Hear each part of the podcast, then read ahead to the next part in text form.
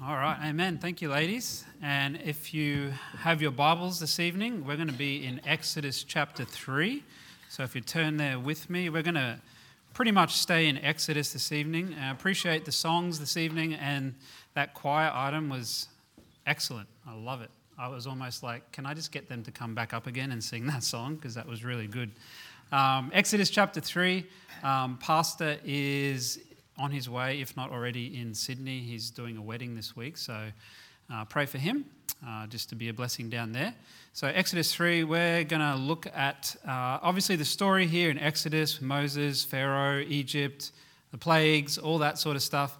Um, but I'll say this this actually came, this, what I'm going to give you tonight, what we're going to look at tonight, actually came from, and I got Peter George Jr. to thank for this, came from listening to my audio Bible in the car just on the way to going to drop the kids off to school in the morning and come back here. So it's about a 30 minute um, drive there and back. And I say Peter George because I know for years he's always said, you know, I just, I just chuck the Bible on my car and it's just real blessing, real encouragement. And I've never really done it too much before. I've always like listened to Christian music.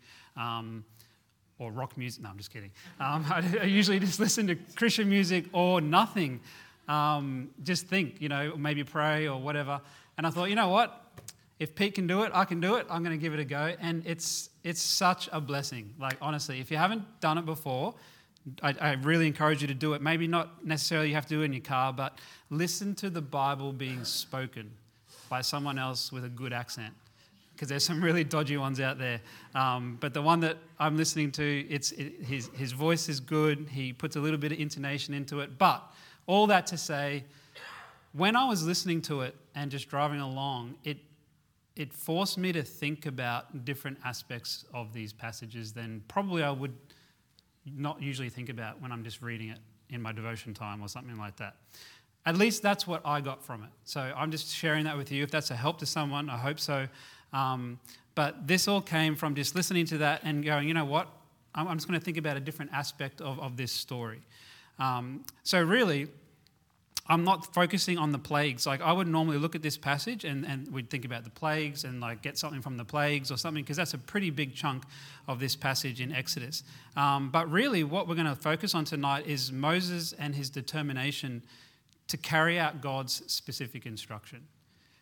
And yes, the plagues and all that happened around that, but just honing in a little bit on how Moses handled God's instruction and what he asked him to do and, and the carrying out of that. So you're in Exodus uh, chapter 3. Um, not necessarily going to read these two verses, but verse 9 and verse 10 is where God gives his first instruction to Moses and what he wants him to do. Uh, and he explains to Moses that he's heard the cry of the people.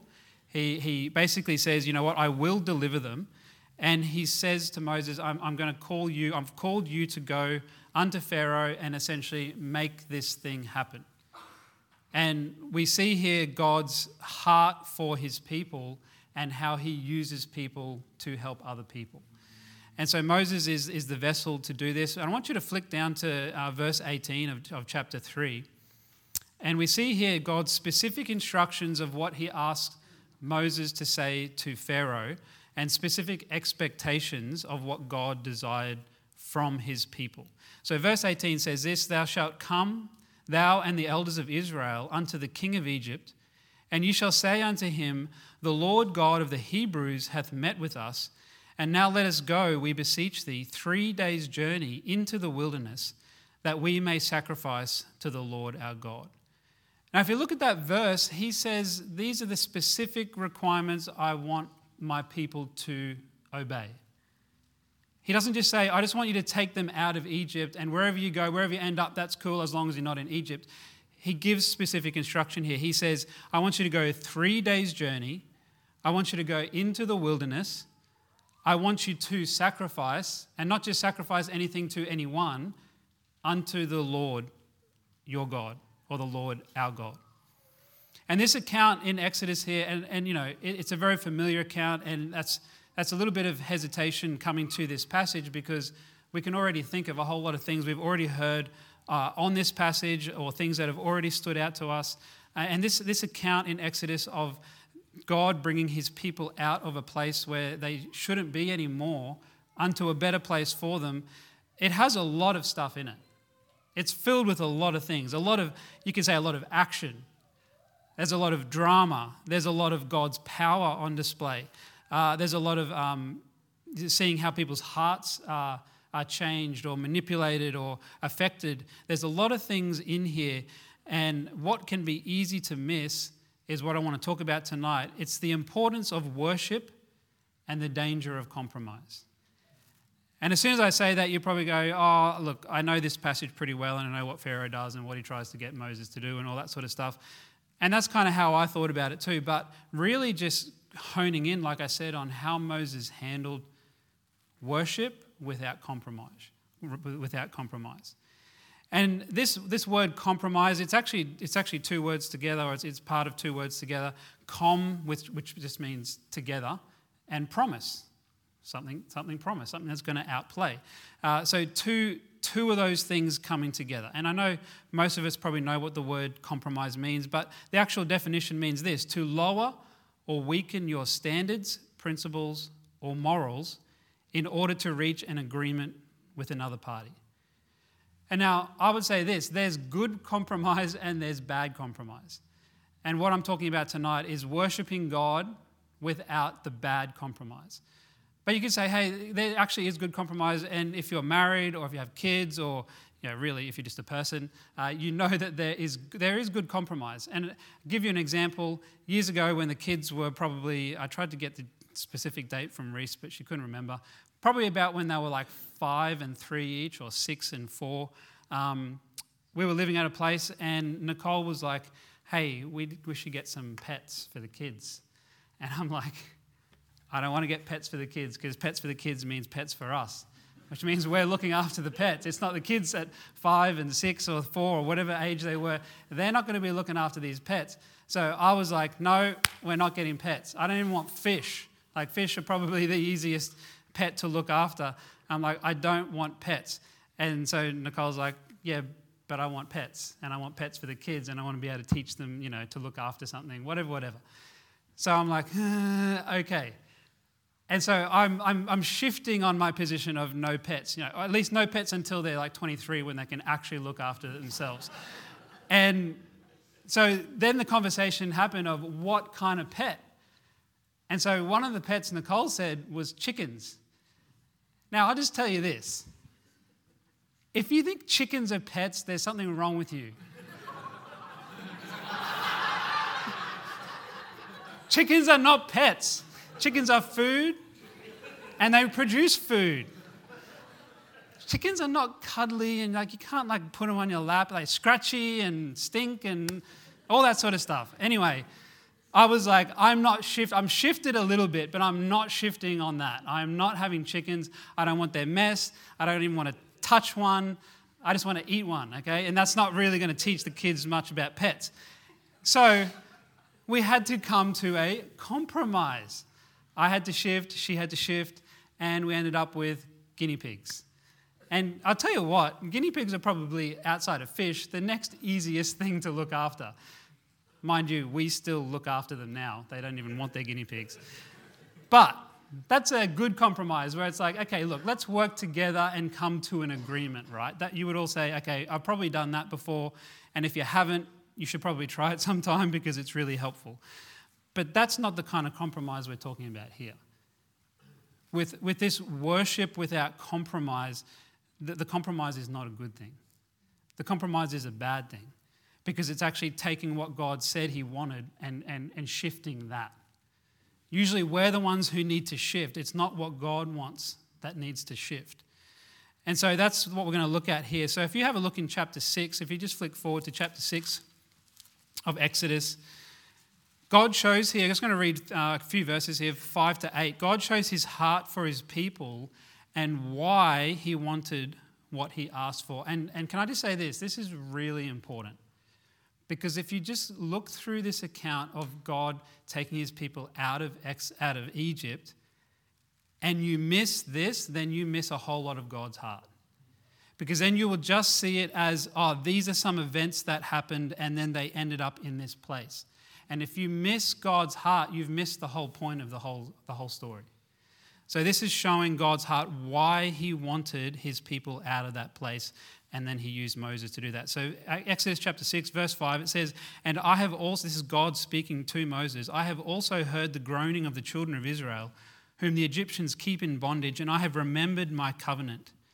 Wherefore, say unto the children of Israel, I am the Lord, and I will bring you out from under the burdens of the Egyptians, and I will rid you out of their bondage. And I will redeem you with a stretched out arm and with great judgments. Verse 7 And I will take you to me for a people, and I will be to you a God. And you shall know that I am the Lord your God, which bringeth you out from under the burdens of the Egyptians. And I will bring you in unto the land concerning the which I did swear to give it to Abraham, to Isaac, and to Jacob, and I will give it to you for an inheritance. I am the Lord. So he communicates this to Moses and says, This is why everything is going to take place. He mentions there with great judgments in verse 6, that's the plagues. And that's a big chunk of this, but he just like kind of glosses over that in this passage. He says, You know what? It's actually more about my intention, my heart for my people, and what I want to produce in them. And so he says here basically, I listed three things that he's communicating here to Moses, he wants their physical and spiritual health. He says, I'll rid you out of their bondage from the Egyptians. He wants a devoted relationship with them. He says, I'll take you to me for a people and I'll be to you a God. And he wants them to inherit promises. He says in verse 8, I will bring you in unto the land. He says, I will give it to you for an heritage. And you know what? These things are all tied to mankind's worship of an almighty God. These are things that make up the relationship that he wants with his people.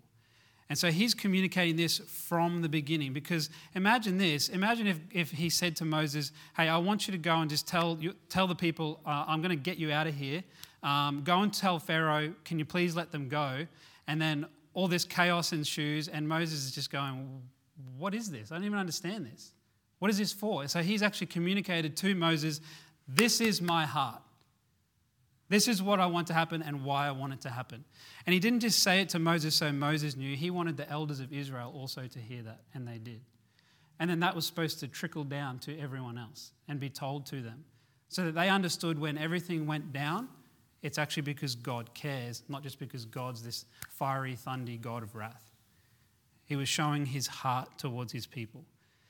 And you know the story, most likely. Moses has already experienced firsthand this a process of trying to circumvent God's ways. And you, we, we do it. We do it all the time. We try and look for a different way, a different method, uh, a, a, different way around uh, what God said. And Moses was no different. If you flick back, you don't have to, but if you did flick back to Exodus 3 and 4, you'll see Moses having that conversation with God. You know, who am I? They're not going to believe me. They're not going to listen to me. Uh, he talks about the fact he's not eloquent. Uh, and he says in Exodus 4, you know, send whom thou wilt send. Like maybe there's someone else better for this job.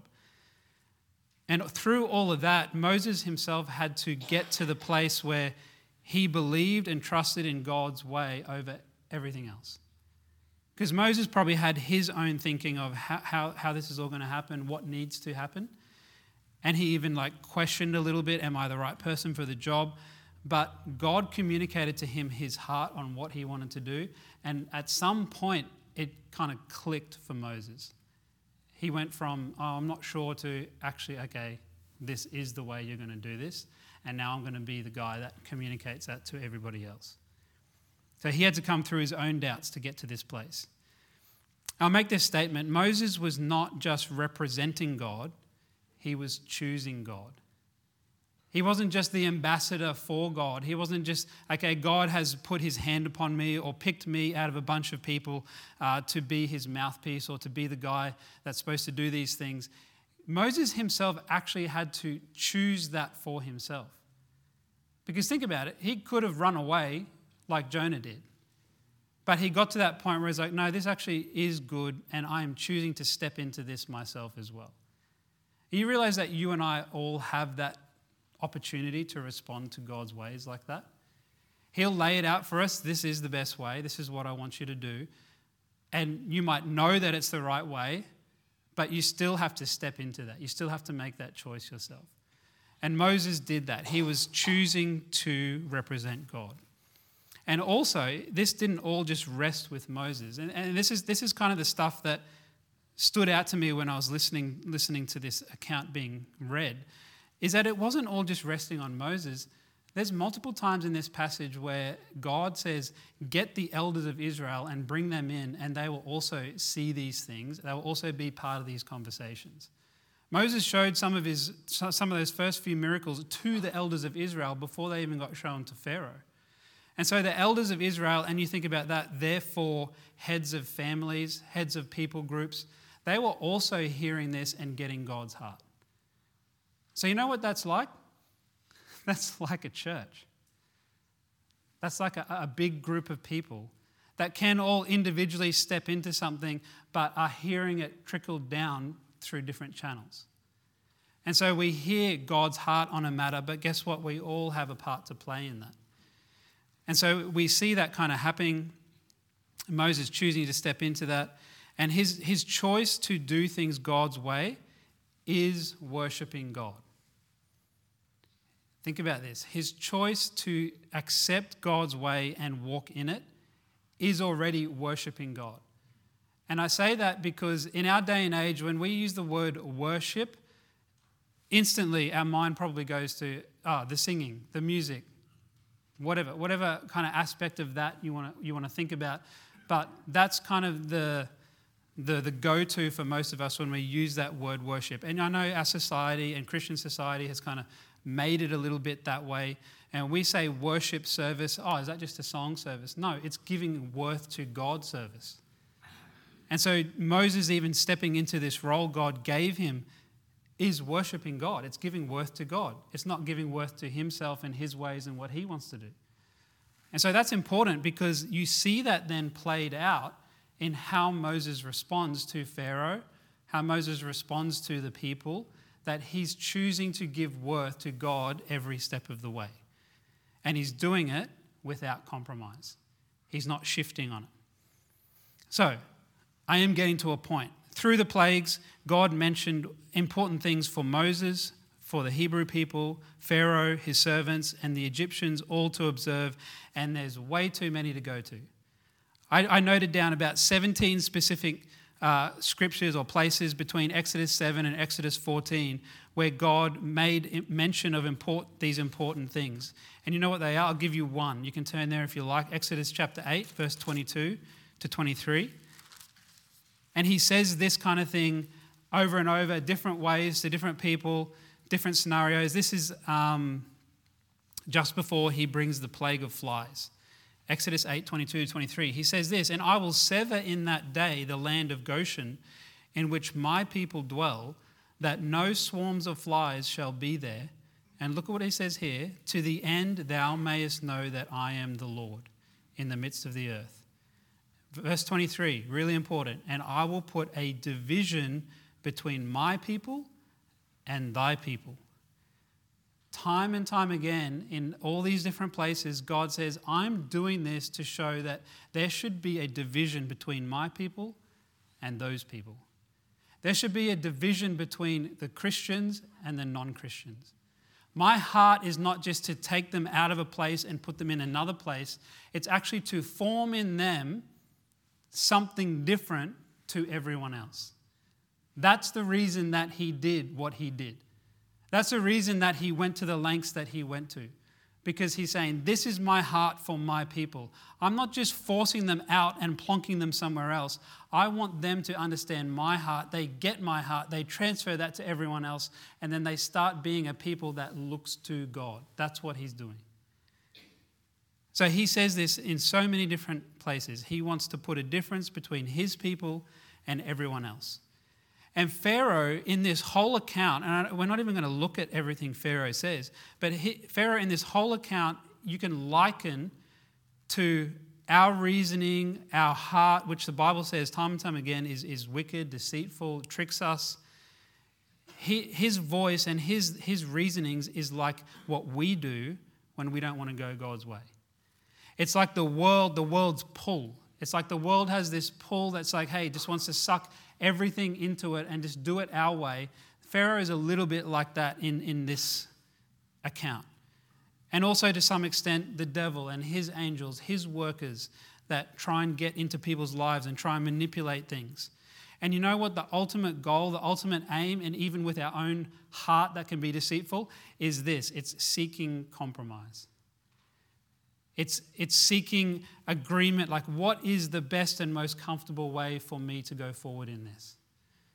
But here's the thing we're not supposed to agree with the world, with how we're supposed to worship God. We're not supposed to agree with everyone outside of Christianity with how we're supposed to handle this thing called worship to God.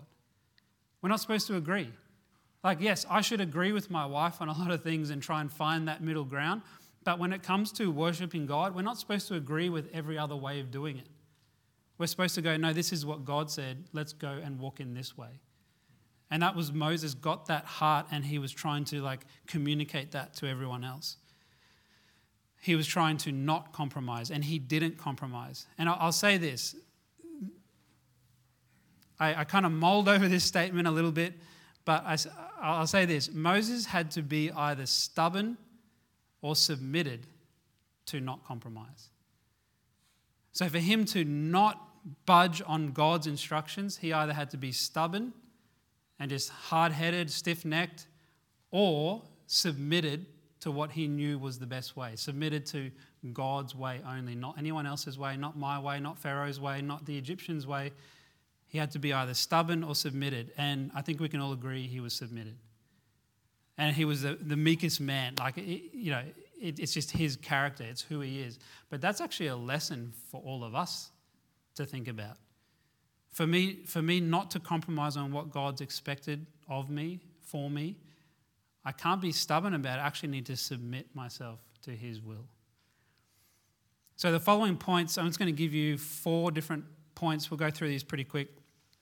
Show Moses' submission to holding to a true worship of God, not shaking on it.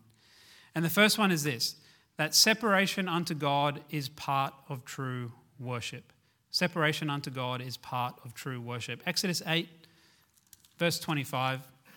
Uh, we've already had four plagues upon Egypt up to this point the blood, the frogs, the lice, and the flies. And, and Exodus 8:25, obviously there's been a lot of destruction, uh, a lot of hurt. And Pharaoh says this, and Pharaoh called for Moses and for Aaron and said, "Go ye, sacrifice to your God." Look at the next three words, in the land. So Moses has been asking, hey, can you please let God's people go? We're going to go do this. This is how God wants us to leave. And Pharaoh's like, no. Pharaoh's, no, no, no. Just keeps going like that. And then you got these four plagues go on, and he's still stubborn. He's still not going to budge on his way. And then Pharaoh says, Hey, you know, this is getting a bit much now. Calls for them and says, Hey, you can go and do what you want to do. You can sacrifice to your God. You can be Christians like you want to be, but just do it in this land. Don't leave this place. Just stay right here.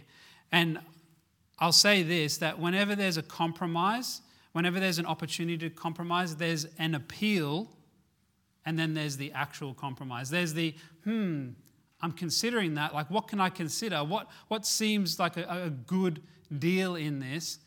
And then the flip side is the actual, you got to shift on something and there's a compromise. And so I'm not saying that Moses necessarily thought these things about the appeal, but these are some lessons for us to learn about something like this. Because we're talking about worshiping God, and there's an option there of, hey, just do it like this. Don't, don't go outside. Don't, don't necessarily follow to the, to the nth degree everything God said. There's another way you can do it. And the appeal is, hey, worshiping God in this land of Egypt that we're already in, that's pretty convenient. Well, you don't have to uproot anyone. You don't have to like go through the motions of packing up and traveling out and you know going to an unknown place and all that sort of stuff. It's actually pretty convenient. You know why? Because you can just kind of keep most things the same. And we're talking about worshiping God here, not just like singing praises unto Him, but giving Him worth in your life, through your life, through your decisions. And so our natural instinct will be hey, if I can do that the easy way, we usually like want to consider that. That's just the nature of mankind. I know that's my nature. I want the easiest, most convenient way. And it, it kind of comes through statements like, well, you can just add some worship to your lifestyle you already have. And you might say, oh, look, this is not me tonight. I'm already pretty committed. I'm like focused on worshiping God, how He said. Uh, I come to church and I do everything He says and all that sort of stuff. But maybe there's somebody that you know that is in this position of feeling that compromise, that they could do Christianity, they could worship God in this other way, and it's still going to be okay. And you know, Moses teaches us here that he didn't want any of that. He, he, there was an appeal, but he didn't compromise. The compromise would have been, if they stayed in that land, the compromise would have been that there was no division between them and between the Egyptians. Which in verse 23, he said, Hey, this is what I want. I want a division between the two. He, w- he would have been compromising on what God required. And not only that, Moses says in verse 26 of chapter 8, he talks about if we stay here and we do sacrifice here, we're going to be sacrificing the abomination of the Egyptians unto our God. We're not going to be worshiping him how he wants us to worship him. We're going to be mixing things together. It's going to be a little unclear, it's going to be a little muddy. And actually, he says, Won't they stone us if we do that? Because there's just this conflict. And you can liken it to our day and age where there's this a constant battle for true worship to God. And if you're in a workplace and you're trying to talk about the Lord, if you're, if you're trying to tell people about the Lord or, or what you do and you have your convictions on things, there is going to be a battle for that. There's going to be a battle about that. And Moses is saying, you know what? We're not going to have that because it's just going to be mixed up. It's going to send different signals and it's not going to work out well. Verse 27, Moses reiterates God's expectation Verse 27 We will go three days' journey into the wilderness and sacrifice to the Lord our God as he shall command us. It's almost like Moses said this It doesn't matter what you say, Pharaoh, we are doing this. He just said, You know, what did God ask us to do? This. We will go three days' journey. We're going to go to the wilderness and we're going to sacrifice. Those are the things that God instructed in the first place. He didn't go, mm, Actually, that sounds like a pretty good deal that sounds pretty sweet that we could just like stay here, not upset everyone, you know, familiarity, all that sort of stuff. But he doesn't do that. He says, no, I'm going to keep it clear. This is what God actually instructed. So the first one is separation unto God is part of true worship. We need to be separate unto God. There needs to be a, a difference in us than the world. There needs to, hey, can I say this? There needs to be a difference in us than wishy washy Christians, wishy washy churches, wishy washy doctrine. Did you hear me? There should be a difference in us than all wishy washy, muddied doctrine, muddied churches, muddied faith. I'm not saying we are the only ones who have the truth, but if we believe we have the truth, then we should look different and be different and act different and think different and talk different than a whole lot of other Christians.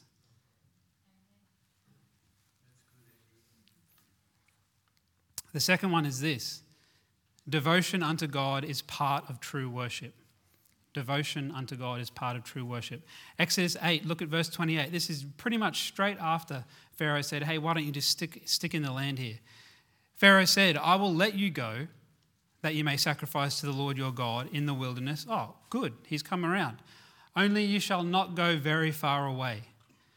Pharaoh attempts here to keep them on a short leash. He's saying, Hey, I'll, I'll shift a little bit if you shift a little bit if you don't be so fanatic about it, let's just like kind of find this, this, this place in the middle. He wants to keep him on a short leash, short leash. The appeal here is, well, there's not too much of a change. We can go out, we can, we can, we can up and go and worship to our God, but not three days' journey, just, just a little bit. And that way, like we're still kind of close to home and still kind of close to our comforts. And, you know, if we're out there and maybe we just don't like it out there or that we run into some problems, we're not too far from where we were to just go back. Hey, I don't know about this, but I just thought of what happened today. Today, we finished here, you know, talked a little bit after the service. I went home. I'm like, I just got to, you know, get ready for tonight. So I take Reese home. And we're at home, and Laura is going to stay here and come home with Nicole. And so I get home and I get changed, and then Laura rings me and is like, um, Where are you guys? Like, at home.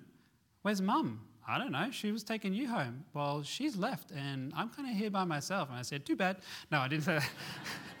I, and I thought, and I was weighing it up. I'm like, I'm already home. It's too, it's too much. It's too far. I'm, you know, I'm five minutes away. It's, I am already changed. Like, I'm not getting back in the car. Like, I'm weighing up, is it worth going back to get her?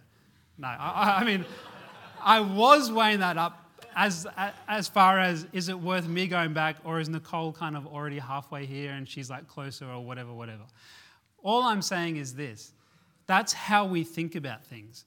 I, I'm this far away, so I can still kind of go back. It's still kind of it's still kind of close enough to go back to that thing. And I think there's a specific reason God said three days' journey. I know we don't usually walk three days, but even if you're traveling three days in a car or whatever, three days' journey is three days' journey. If you leave your phone home and you go three days' journey, you're not coming back to get it. But hey, what about this? If you leave some bad habits and bad worship things at home and you go three days' journey unto God, you're probably less likely to go back and do those things. And that's kind of what God's saying. Hey, three days, he, he knew what he was doing when he said three days.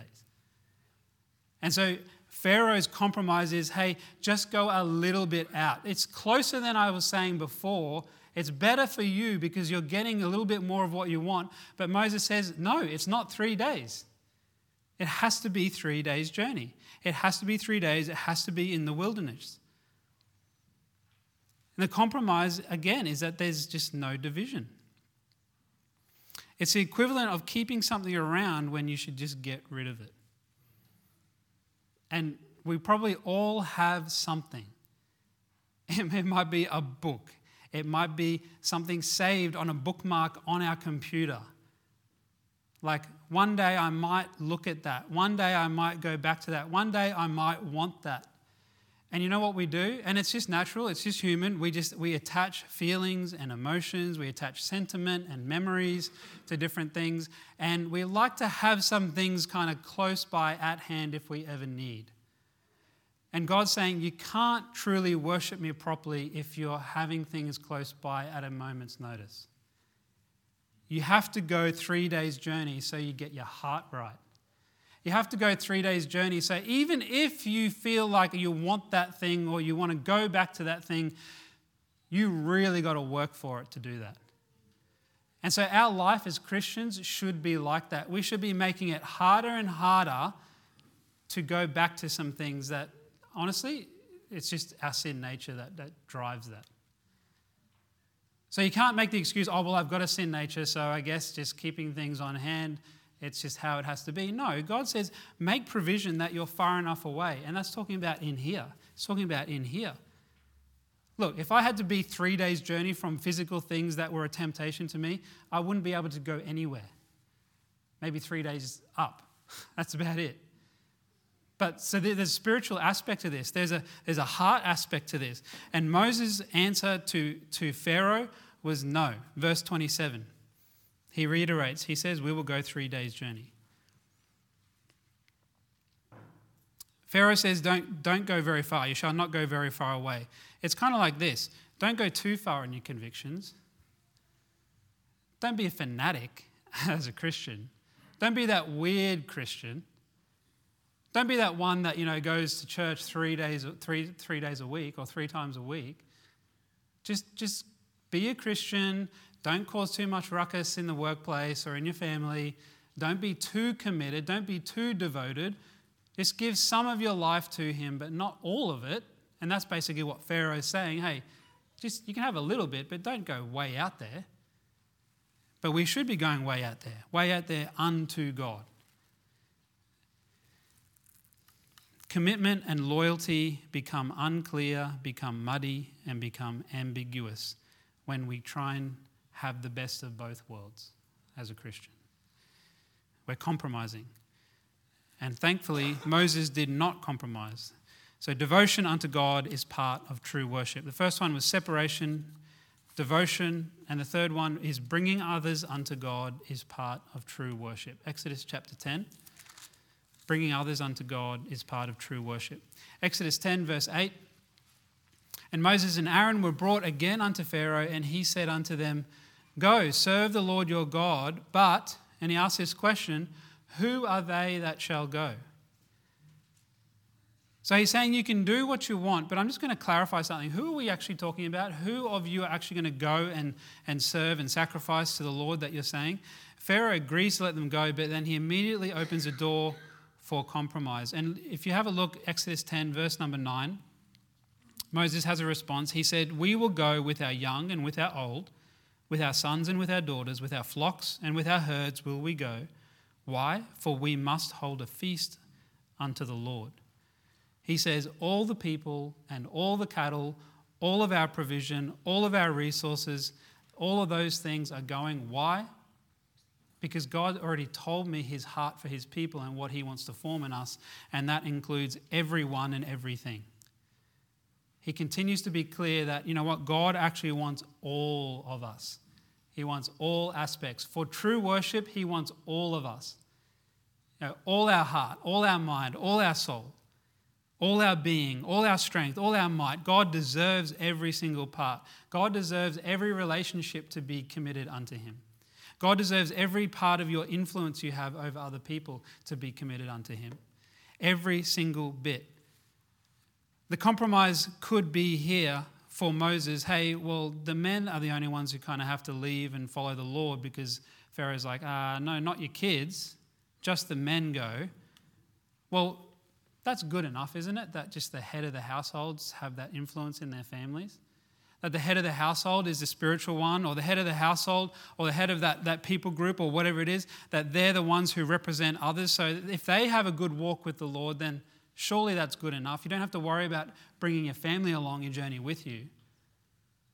Hey, and I'll, I'll say this as a parent, and if you're a parent, you probably have been through this thought, and I've probably been through it more just because I just question every single thing.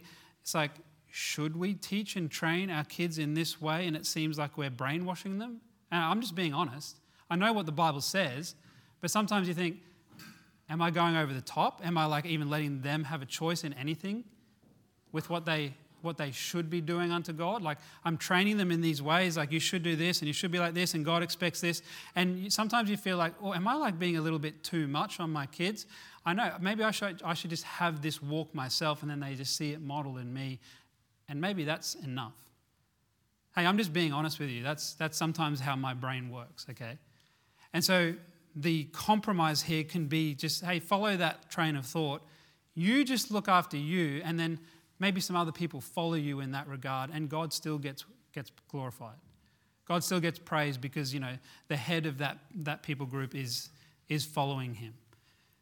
But leave your family, leave your children, leave their future out of this. They can decide that for themselves and they can see it in you and then they'll just follow after you. That's a bit of a compromise. God says, no, you're supposed to train up your child in the way they should go. You're supposed to love your wife. You're supposed to love your husband. You're supposed to teach people about him. You're supposed to model it, yes, but you're also supposed to teach it and bring them along with you. You're supposed to invest in other people. You're supposed to tell other people about the Lord. We had another kid, a high school kid, get saved this week. Why? Because people are investing in people. And they're not just going, well, I'm just going to live my life and I'm just going to be a Christian how God wants me to be and like, you know, put the blinders on to everyone else. No, you've got to open those up and say, hey, it's actually worth investing in other people and bringing them along the journey. It wasn't good enough for Moses just to say, well, it's just me and my family are going to go out and worship the Lord. And I know God gave him that appointment to be kind of like the representation for everyone. But imagine if he did just say, well, it's good enough that I'm doing this and you guys can decide for yourselves. No, he was leading by example. So we can't actually compromise on that. If we have influence, use it for the Lord. Bring people with you along that journey. Show them by example, yes, but teach them, talk to them, have discussions, have arguments if you really must, but get the Lord in a conversation. Get the Lord into someone's life whether they're in your family, whether it's a friend, whether it's some, a stranger, it doesn't matter. But basically, we need to make sure that we're bringing people unto God with us. Bringing others unto God is part of true worship.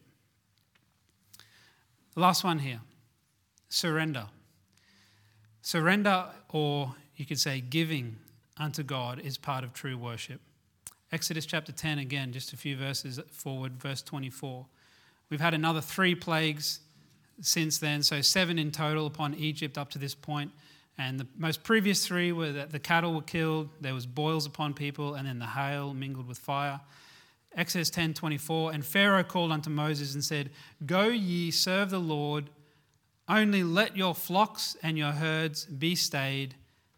Hey, I'm going to throw in something good for you. Let your little ones also go with you. You can have what you wanted, Moses. You asked for the people, you ask for the three days journey, you ask for the wilderness. Uh, you can have all of that. Just leave your flocks, leave your herds behind. Hey, that sounds like the best deal so far. And I can tell you this the, the, the, the enemy doesn't care how you compromise, he just cares that you compromise. But you know what? Your heart also doesn't care how you compromise. Your heart only cares that you compromise. The world doesn't care how you compromise, the world just cares that you compromise. And Moses has an opportunity here. Well, that is actually the best deal. Maybe this, look, it's been seven plagues already. I don't know that Moses knew how many plagues were going to come. Maybe he did, maybe he didn't. It doesn't say. But Moses could have been feeling at this point, well, how much longer is this going to go? I mean, Pharaoh's just hardening his heart. He's just hardened, hardened, hardened. He just keeps saying no. Maybe I should take this deal. You know that stupid show, Deal or No Deal? Take it, take it, you greedy guts.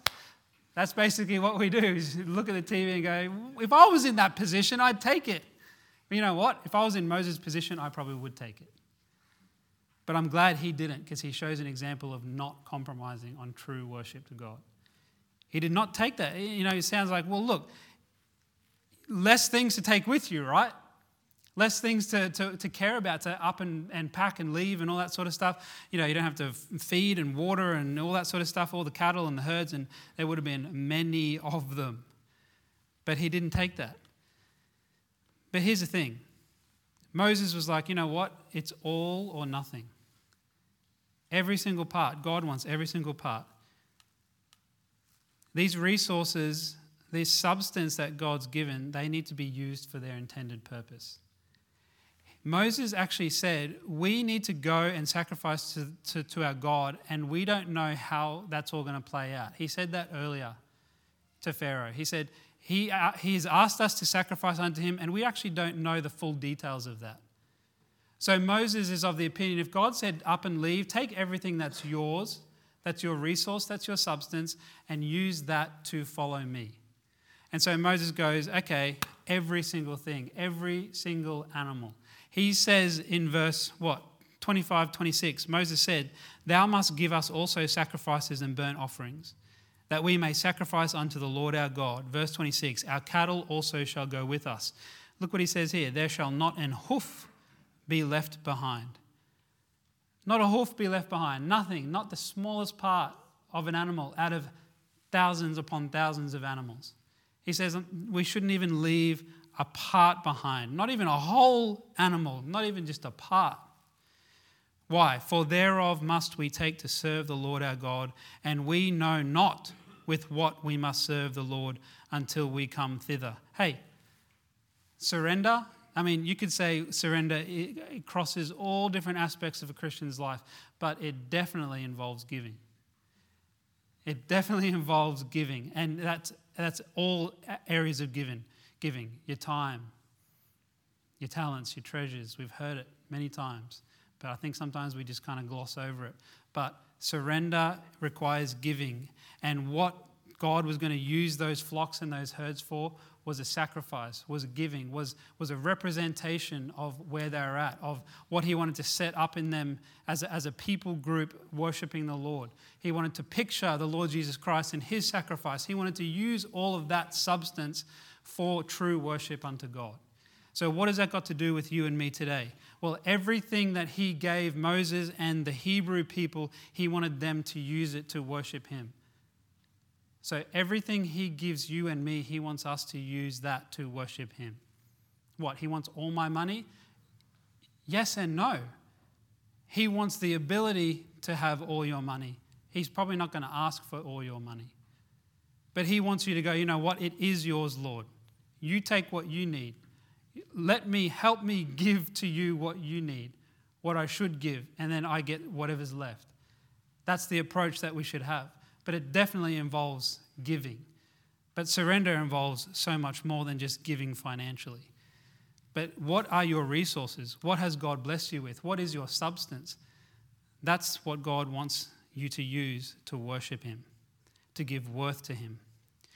Any compromise, big or seemingly small, even down to a hoof, means that God doesn't get all He deserves. And it means that He doesn't get what He asked for.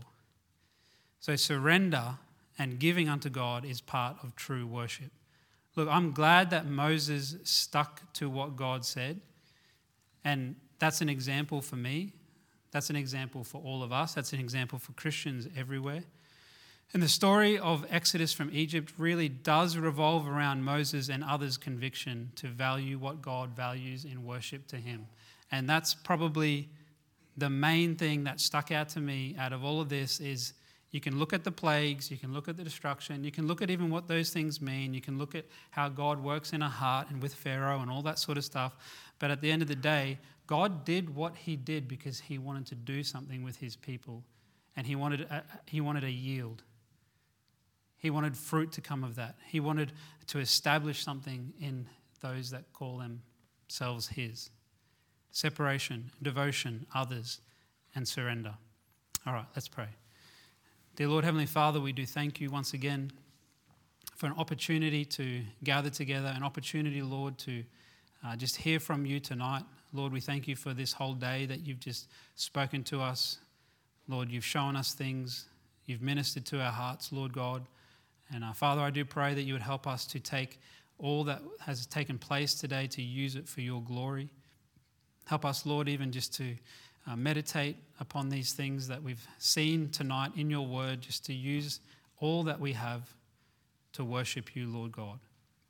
Help us, Lord, to give all of our thoughts, give all of our relationships, all of our influence, all of our finances, all of our time, all of our effort and energy and everything, Lord, that we have. Help us to use it to worship you.